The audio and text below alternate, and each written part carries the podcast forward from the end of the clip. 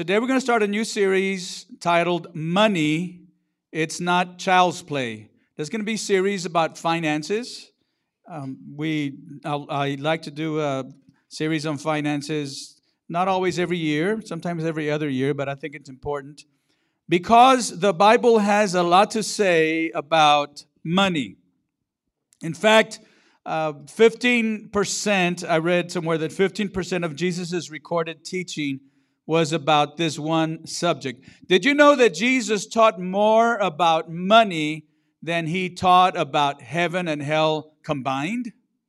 Now, why would he do that? It's not that heaven and hell are not important, they are, but I think he would do he did that because even in Bible times, people struggled with how to handle their money.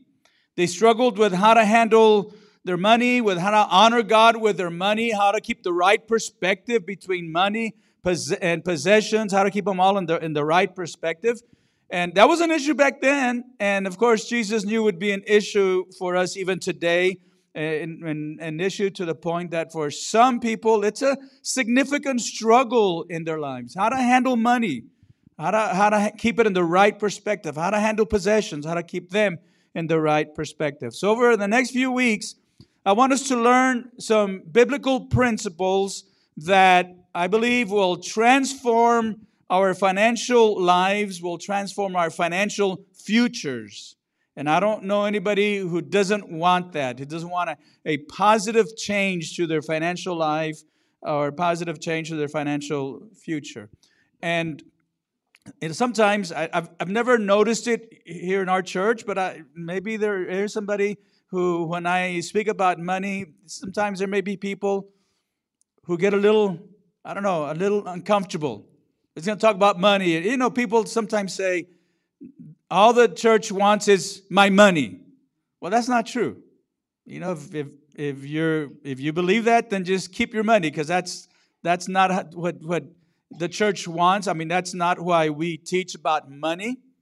And so, you know, whether you're here today or you're watching online this morning, uh, I just want you to know I want to be upfront about what uh, I want to teach or I want us to learn during this series. So, just first of all, since this is the ground floor of the series, and by the way, you're here in the ground floor of the series. It's going to be three weeks, maybe four. I might, I haven't decided. I might have another uh, another week, but for sure, three weeks right now. And you're here in the ground floor, and I really want to encourage you to be here for the rest of this series. And my goals for this series is that I want you to be financially free.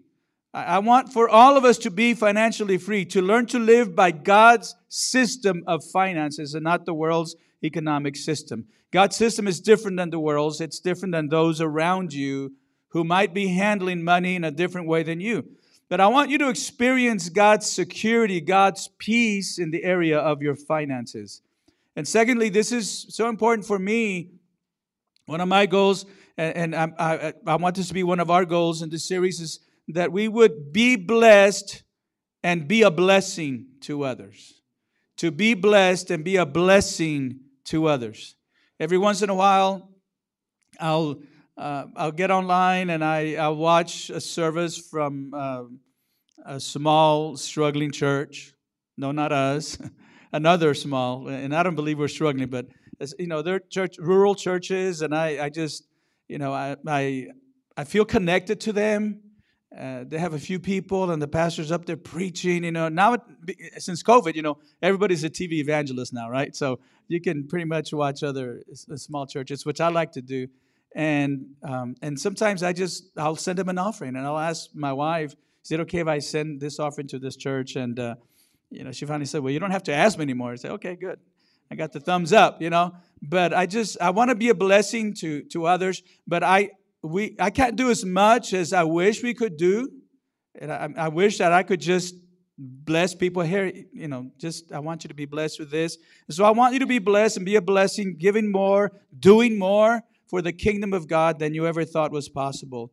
And uh, finally, I want you to, to raise your children uh, in a way that they can approach money in a safe way, in a healthy way, in a biblical way, teach them about finances. And maybe some of you, your children are grown and, and maybe you didn't do a good job of that. Maybe you messed up that area, area, area of your life. But uh, I still think you can teach your children something, even as adults or grandchildren. Teach them how to handle God's money wisely. Now, everybody has guiding principles for how they handle money. They, they may not have them written down. You know, you might be thinking, well, I don't really have any guiding principles. I just I just kind of live day to day. Well, if that's the case, you have a guiding principle. It's just that you don't have it written down. Your, your guiding principle is to just live uh, day to day. But most people have some kind of guiding principles when it comes to handling their money. And uh, so here are some of the principles that you and I have seen, right? We've, we've seen these in, among the people that, that, you know, we move this in our circles. So one guiding principle that people have is this I spend what I have. I spend what I have. If I get a tax refund, I'm going to spend it. I get a tax rebate, I'm going to spend it. It's another chance to buy something. Whatever I have, I spend. That's what it's for, right? That's one guiding principle. Others have a guiding principle that's connected to this, and that's I do what I want. I do what I want. I know I should be saving some money. I should, know I should be looking to the future, you know, certainly retirement, but I'll worry about that later. Right now, I do what I want. And then others have a guiding principle that goes like this I've got to have it now. I can't wait. I mean, that TV would look so nice in my man cave or my living room. You know, I'm not, and if you have a new TV, that's fine. I'm just saying there are people who don't plan for it, they don't plan ahead. They just see it, I've got to have it now. And um, that's, I mean, and the reason they say it's okay, I, I can do that because and here's another guiding principle I'll just pay for it later, right? I've got this credit card, I've got an account here. It's a wonderful thing. I can have what I want when I want it, and I'll just worry about it later. Here's another guiding principle that some people have it's uh, I need more. You know, we're obsessed with the thought of more, with bigger, better, upgraded, new and improved. Right? Marketers know how to get us because they use those phrases and they think they make us think, I've got to have that new phone. It's better. How is it better? Well, and we go online and we compare because we want to convince ourselves of what we already believe. I need more. And then there's another one that says, and I've been guilty of this, and every time I think this way, I get myself in financial trouble, but it's the guiding principle that says, I deserve it. I've been working so hard.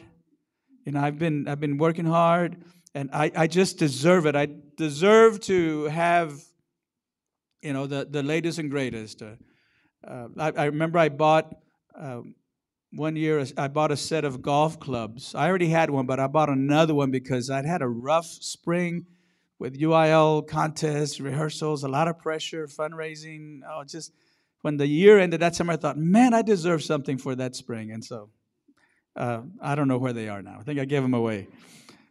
But uh, again, uh, advertising does a great job of convincing you you deserve to have the best, and uh, you don't don't just need it; you deserve it. But that's how a lot of people live by those principles, and, and that's why when we talk about money, it's stressful because they're living by those principles, and it just uh, I don't really want to hear this. But then there's one more. After they live by those principles, they add one more thought to live by. And the thought is, I just can't afford to tithe.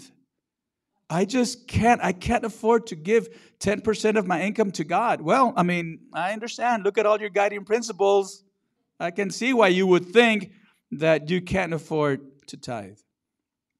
Well, I spend a, a, a lot of time playing with my my grandkids and they you know they have different things they want me to play with malachi he, his favorite game is he comes to me and says grumpy be a monster he wants me to chase him around as a monster so i'll chase him around and he loves that uh, they wear me out but uh, one game that i haven't played with them and i need to play with them maybe even tonight is a game uh, the kids game follow the leader how many of you played follow the leader when you were little kids right in, in elementary school on the playground. It's really a great game when you think about it. You know, it, I realize this week I haven't played with my grandkids, but I need to uh, play, follow the leader. Well, when it comes to life and when it comes to financial decisions, make sure that you are following the right leader. We all follow a leader when it comes to finances. The leader might be you. I don't let anybody tell me what to do with my money or even advise me, you know, suggest. When, if somebody advises you, you always take it as you're telling me what to do. Maybe you're the leader, right? But We've got to make sure that we're following the leader. That's a first principle we're going to talk about today.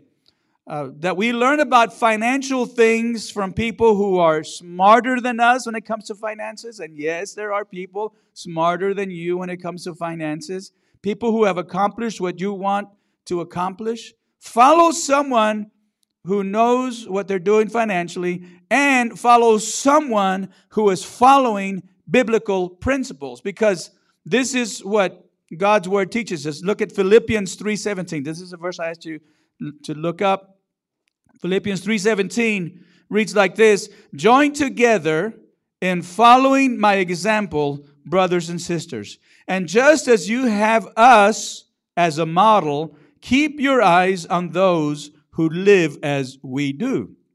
So Paul said, "Follow me Live like me. You know, sometimes we think it's really humbling, or, or it's humility rather, that we're being humble. I should say that we say people, oh, don't look at me, I'm just human.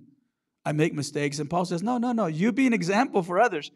And he said, follow me as I follow Christ. And we should be able to say the same thing. Not that we're perfect, obviously we're not, but when we learn to follow Christ and we have the confidence that if people are watching, then that we're giving them a good model. It's a human model after all but a good model for what it is to follow Christ. So Paul says, Follow me, live like me, follow the principles that I follow. And so when it comes to money, who is the right leader?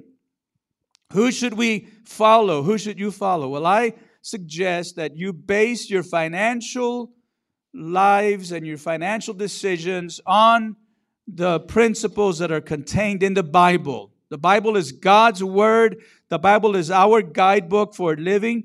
And so, what we're going to do in this series, we're going to learn principles from the Bible that were relevant in Jesus' day, and they're very much relevant today. So, the first principle, as I said, is a follow the leader principle. The follow the leader principle is this if you want God's blessing on your finances, you must follow God's instructions. Would you read that out loud with me? Okay, here's the follow the leader principle. If you want God's blessings on your finances, you must follow God's instructions. Can we read that again? Okay, be bold, be brave. You can do this.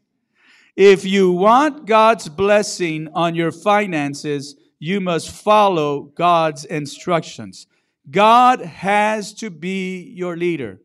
That seems obvious, right? We say, Amen, yeah. But you know, sometimes we just don't make the connection. I know people who just don't make the connection. They love God. They love God and they're sincere in their service and their worship of God, but they just somehow don't make the connection that they've got to follow God's principles in every area, including in finances, if they want God's blessing on their finances.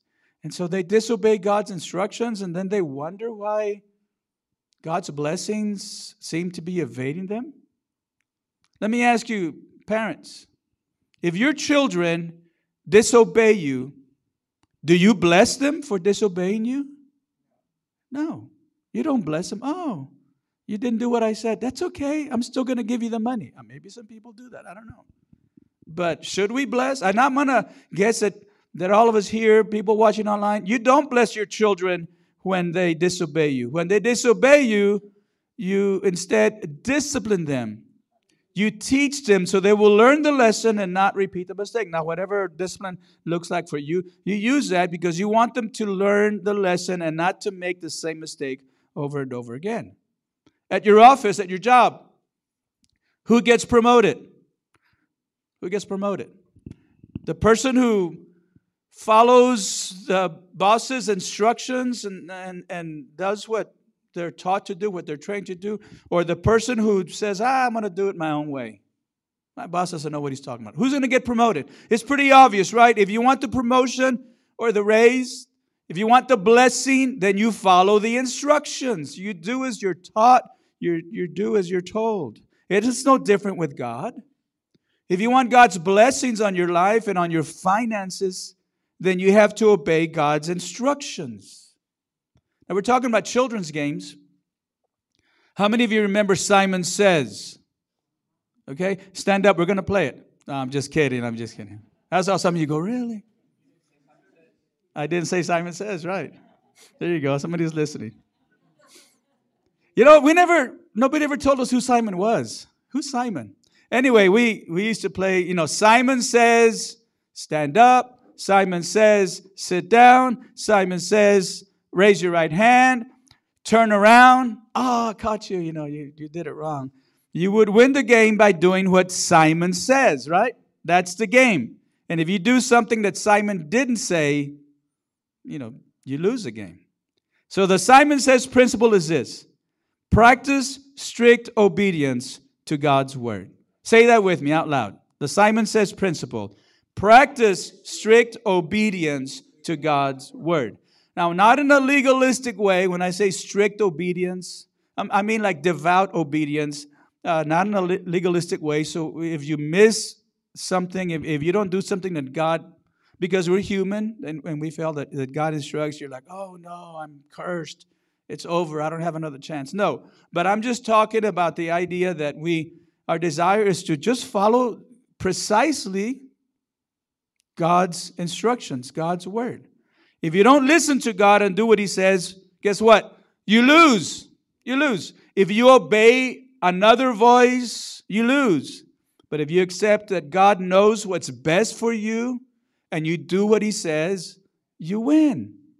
Now, if you're watching online and you don't you're not interested in obeying God, then feel free to tune me out. You know, do things your own way. If you're here and you're thinking, well, I, I don't know about that, then do things your own way, but don't expect God to bless you. Don't be that foolish, though. You can do everything else right. You can be cautious and wise, but if you don't obey God, you ultimately lose in this area. It's inevitable. So, Malachi 3, verses 8 through 10 is a passage that's familiar to us. Let's read that. Malachi 3 8 reads like this Will a mere mortal rob God? Yet you rob me. But you ask, How are we robbing you? In tithes and offerings. You are under a curse, your whole nation, because you are robbing me. Bring the whole tithe into the storehouse, that there may be food in my house. Test me in this, says the Lord Almighty, and see if I will not throw open the floodgates of heaven and pour out so much blessing that there will not be room enough to store it. That's pretty clear. That's pretty powerful. If you want to live according to God's system, if you want to uh, follow God's plan, His instructions, and the starting place the starting place is to tithe, to give God in worship and obedience the first 10% of your income. That's what God sets as a starting place. Uh, I refer to the tithe, half for years, I refer to the tithe as uh, training wheels. It, for people, I don't know how much to give. Well, the Bible teaches the tithe, but that's really the training wheels, right? How many of you still use training wheels and you're adults? Well, maybe I shouldn't ask that, but most, I'm guessing you don't, right? Uh, you, you're able to balance yourself well. I mean, eventually the training wheels come off. And eventually you start with tithing, but then you learn to give to missions and you give this offering, you give to other offerings. And all that is part of, of how we worship, and it's part of God's instructions. Notice that he, he said, You have robbed me. How have we robbed you in tithes and offerings? So God ex- expects both. But there's never, I don't think there's ever been a more important time to start, if you need God's blessing, to start tithing. And, again, really in the New Testament, what Jesus does is he raises a bar. He does that in a lot of areas, right? The Old Testament talks about you should not commit adultery. Then Jesus comes along and he raises a bar. He says, even if you lust on a woman, you've committed adultery. I was, okay, you know, he's always raising the bar. And then, you know, he, the Old Testament teaches tithing, and the New Testament, you know, we, we read about being generous, about giving out of our hurt, out of our pain, out of our poverty. Like, okay, he keeps raising the bar. You know, so the tithe is just really the, the beginning. Uh, so that's a great place to start. It's a biblical place to start. And it's very simple. You know, you've got 10 $1 bills and you give one to God. Children can learn that, right? You have 10 $10 bills, then you give one $10 bill to God.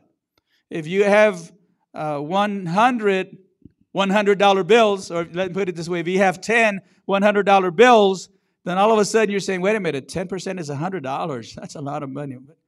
Well, you know what? Obeying God is not about the amount, it's about the percentage. That's what God taught. I mean, it makes perfect sense. It makes perfect sense. Everybody can do it. But some people look at the amount and decide they don't really want to follow through and obeying God because that's a lot of money. And so they move out from under his system of economics. So when you ignore God's instructions, you're choosing to lose the game. Why would you do that? You're choosing to live without His blessing. I've read a lot of studies over the years, some in, in church magazines and journals, and others in secular uh, studies as well, that, that say that uh, somewhere between 5 and 10% of Americans who call themselves Christians of the Americans who call themselves Christians, somewhere between 5 and 10% tithe. That's it.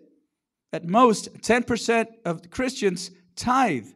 The average Christian household in America gives only about 2.5% of their income to the Lord.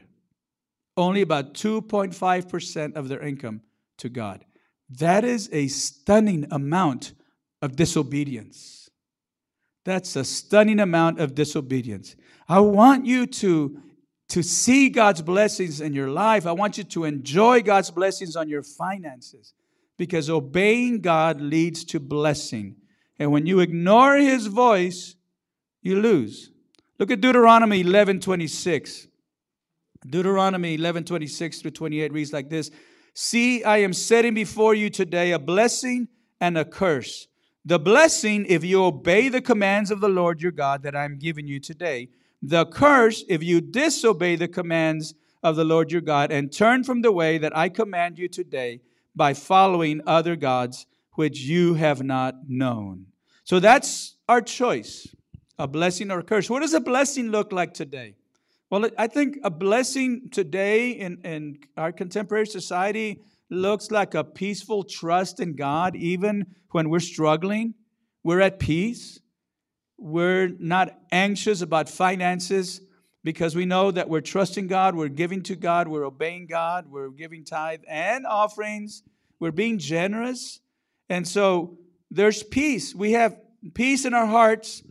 Uh, even when we're struggling, even when life is hard, even when the economy is taking a downturn, and I think peace, God says it. I think uh, blessing, rather, God says it, is uh, God opening the floodgates of heaven and pouring out a blessing. So much that we can't contain it. And sometimes that blessing is material, financial. Sometimes it's spiritual. Sometimes it's just, again, the emotional health that so many people are looking for today. Uh, it's, it's God's blessing. What does a curse look like today in America? In the year 2022? Well, I think a curse looks like pockets with our holes in them. You know, we can't make ends meet. I think a curse looks like arguing with our spouse about money because we can't make ends meet. You know, I think a curse is just being stressed out about, about financial issues. Um, the choice is right before us. Now, I use Google Maps a lot when I travel. And uh, honestly, sometimes even here in town, I'll use Google Maps. Uh, sometimes I use Waze, which is a good, you know, it's owned by Google Maps too, you know. Sometimes I use Waze and or Apple Maps, mostly Google. But I've learned one thing from using a GPS. I've learned that if you don't know where you are, you can't get to where you're going. If you don't know where you're starting, you can't get to your destination. You can't get the directions. It always asks you, you know, where you're starting. Mine defaults, you know, from home. Uh, or but you can enter the address where you're starting, and then then it'll tell you where you're going to go. You got to know where you are before it tells you where you need to go. Um, that's why maps in big malls, shopping malls, shopping centers have you know the malls have these maps that say you are here, and it shows you the locations. You can so you can center yourself and, and then know where you're going to go. Now, when people ask for help with their finances, when they're looking for help with their finances, one of the first questions they must answer is, Where am I financially? One of the first questions they, they got to answer is, How much debt do I have? Now, if somebody asks them, a financial advisor, How much debt do you have? And they say, I don't know, then he can't help them. You've got to know where you are. Okay, so what are your monthly expenses? Well, I'm not sure. I've never really added them up. But it, it amazes me that there are people who don't know where they stand financially. They can't tell you, they don't know their current location. They know where they want to get, but they, it'll be hard to get there because they don't know their current situation. So if you want to change, you first have to face reality. This is a you are here principle. Okay, so let's look at that. And, and I want you to read this with me. This is the you are here principle. Say it with me. Before you can have a plan, you must first know where you are. Let's say it again. Before you can have a plan, you must first know where you are. Many years ago, I remember reading a book by uh, leadership guru Max De Pree, who has famously, famously said, I've read this, I've seen this over and over and heard of people quote him. He famously said that the first responsibility of a leader is to define reality. You want to be a good leader, you want to be a good pastor, you want to be a good leader at your job, you're a supervisor. You have to know the condition right of your of, of your area that you're supervising. The first responsibility of a leader is to define reality. If you want to lead your family out of financial uh, mismanagement, or you want to lead yourself out of financial mismanagement, you have to define reality. You have to put pen to paper and know where you are financially. It's a biblical principle. The Bible says, know the condition of your, of your livestock. Right? Back, in, back in Bible times and Old Testament times, the finances, the money was in the livestock. Right? They didn't have banks, they didn't have cash, and, and it was in the livestock. And so, know the condition of your livestock. And I think there are some reasons why people avoid knowing and facing their current reality. They don't want to deal with it like you get a letter from the IRS and you don't even want to open it. You know, you get a you you get a um, a bill from one of your credit cards and it sits there for a week because you don't want to deal with it. Right? That's not wanting to face reality. And I think one of the reasons is pride. Pride that you don't want to admit that you've made financial mistakes. If you admit where you are financially, you're admitting, I was wrong. I've, I've made some mistakes. So maybe it's pride. Maybe it's shame. Maybe it's shame. You look at your debt and you say, man, I'm so embarrassed. How could I, how could I have done that? How could we have allowed ourselves to get in such deep debt? Debt, rather. How can I have made such poor financial decisions? Or maybe it's fear. You fear what you're going to discover when you add everything up. You're going to throw up your hands and say, Wow, I had no idea. And it's absolutely overwhelming. So maybe you avoid confronting the truth. But again, if you want to change, you have to face reality. You have to answer the questions how much money do I make? How much do I make after taxes? How much do I have in the bank? What are my monthly expenses? What is my debt? What percentage of my income am I actually giving to God? Jesus taught this principle in Luke 14 28. Luke 14 28 through 30 reads like this Suppose one of you wants to build a tower. Won't you first sit down and estimate the cost to see if you have enough money to complete it? For if you lay the foundation and are not, not able to finish it, everyone who sees it will ridicule you, saying, This person began to build and wasn't able to finish. You know, I know in, in our community that there are people that are living in houses that they really can't afford. They're driving cars that are beyond their budget. They're taking trips on credit. then taking years to pay it off and getting deeper and deeper in debt every month. So I think face reality is, is important. Sit down with a calculator, add it up, face reality. Now, this final principle is, uh, I think, is huge. This is very important. This is a Sam Walton principle, right? Sam Walton. How many of you know who he is? Uh, Sam Walton. He started Walmart. He was worth billions of dollars, but you couldn't tell by looking at him. He still drove his old beat up uh, pickup. He dressed like an ordinary person. Have you ever read the book? And we've talked about this in years past a book called The Millionaire Next Door. There are a lot of people that are millionaires that you, you wouldn't be able to tell they're millionaires because they follow the Sam Walton principle. He learned the secrets of disciplined living. So the Sam Walton principle is this, let's show it. The Sam Walton principle, say it with me. Live below your means. Again, live below your means. The Bible says in Ecclesiastes 7:18, whoever fears God will avoid all extremes. All extremes. We live in an extreme world. People are obsessed with living large, with having the biggest and the best, but the man who fears God avoids all extremes. And that includes financial extremes. How do we do this? We learn to live below our means. That means that the next time you get a raise, don't raise your standard of living too. The next time you get a raise, don't upgrade your life. Don't go out immediately and start spending on a bigger house, a bigger car. Learn to save the difference and keep keep living at the same level that you were living before the raise. Live off the old salary. If you can, live off the old salary instead of the new one. Because if you do that in a few years, you'll be amazed at how much you're able to save and then to give to those in need and to be generous.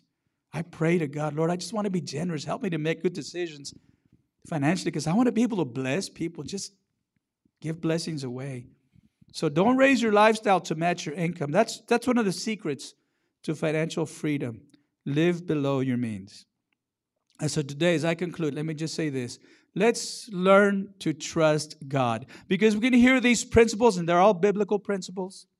We can hear about them. We, we can say, okay, I, I, see how that's a biblical principle, but man, making that connection, uh, you know, taking the step to actually put these things into practice that's where the challenge is for so many people. But I want to just ask you and challenge you let's trust God and His words. Let's embrace these principles. Some of you already are, I know. It's, it's obvious in the way you live, you're already embracing these principles. But let's all do this. Let's trust God. Somebody once told me something very wise. Somebody was said, I, I, I know why I struggle to tithe. It's a lack of trusting God. That's exactly right. That's exactly right. Very wise. And so I think what, what I'd like for us to pray today is, Lord, just help me to trust you. Help me to trust you. Help to be, help me to be smart about my money, to live, you know, with a spending plan. I don't want to say the other word, budget. People it's a bad word for some people so don't use budget. We'll use spending plan. Live with a spending plan. Uh, so i just want to be obedient to you and i want to be blessed so i can bless others. Help me to trust you. This is what we're going to pray today. I need help from god i need to trust him trust him more that's my prayer would you bow together right now father i'm so grateful that you continue to speak to us. Lord, in areas and questions that we have, that we face daily, you already knew, Father, that we would be facing these situations. You already knew we'd be having financial uh, problems. You already knew that we uh, would be struggling. We would be arguing about money. You already knew this. This is why your word contains these teachings. Lord, we're not asking to be rich. We're not asking, Lord, to, to have more than enough so we can spend it on ourselves. We're asking that you help us to trust you, That's, that's our prayer. Help us to trust you, dear God. That we would believe what your word says and that we would put into action what your word teaches. I'd, I'd love to see this church, uh, people of this church, blessed, dear God, as they obey you. I'd love to see them blessed. I rejoice, dear God, when I see that someone has a new vehicle or they're, they've bought a house or they're upgrading. I rejoice at that because I know that's your blessing on them. And how much more could we do to give to missions, to give to those in need here in our community, to be a blessing to others if we could learn to trust you so you could bless us even more, so we could give even more. Help us to overcome our fear, our shame, our pride, that we might learn to give faithfully to you. This is our prayer. We ask it in Jesus' name.